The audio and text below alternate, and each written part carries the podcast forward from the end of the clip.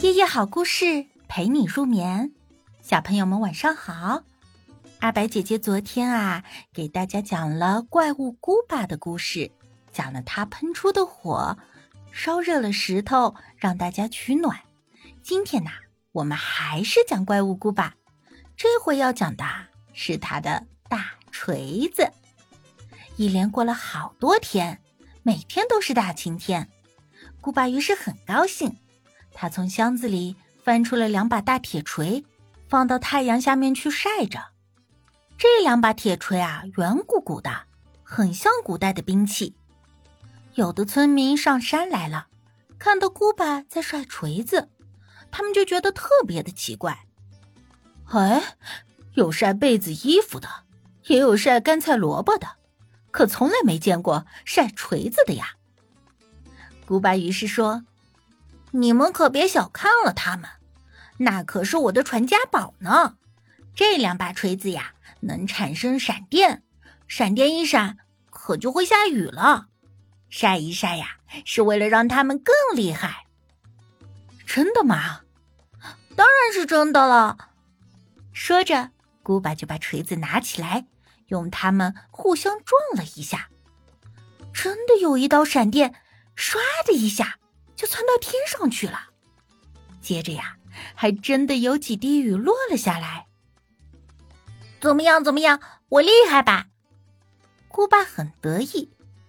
村民看到姑爸的头发有一撮焦了，就问他：“姑爸呀，你的头发怎么烧焦了？”“嗯没事没事那两个锤子稍微有点漏电，没事的。”接下来呀，好多天都是大晴天，再接下来好多天又都是大晴天，一场雨也没有下过。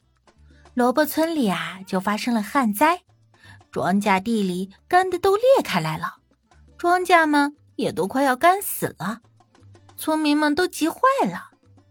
而这个时候，看到过姑爸晒锤子的村民就说。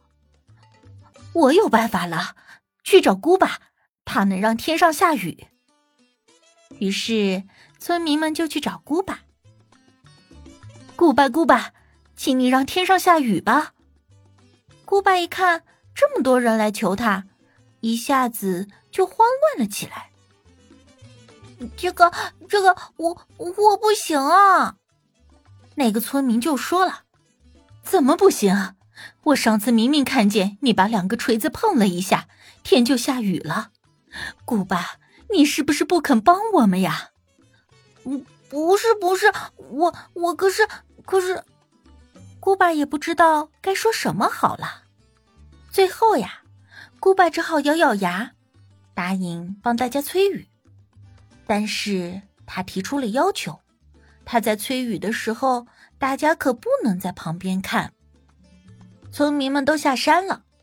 过了一会儿，村民们就看到山上有一道道的闪电窜到天上去。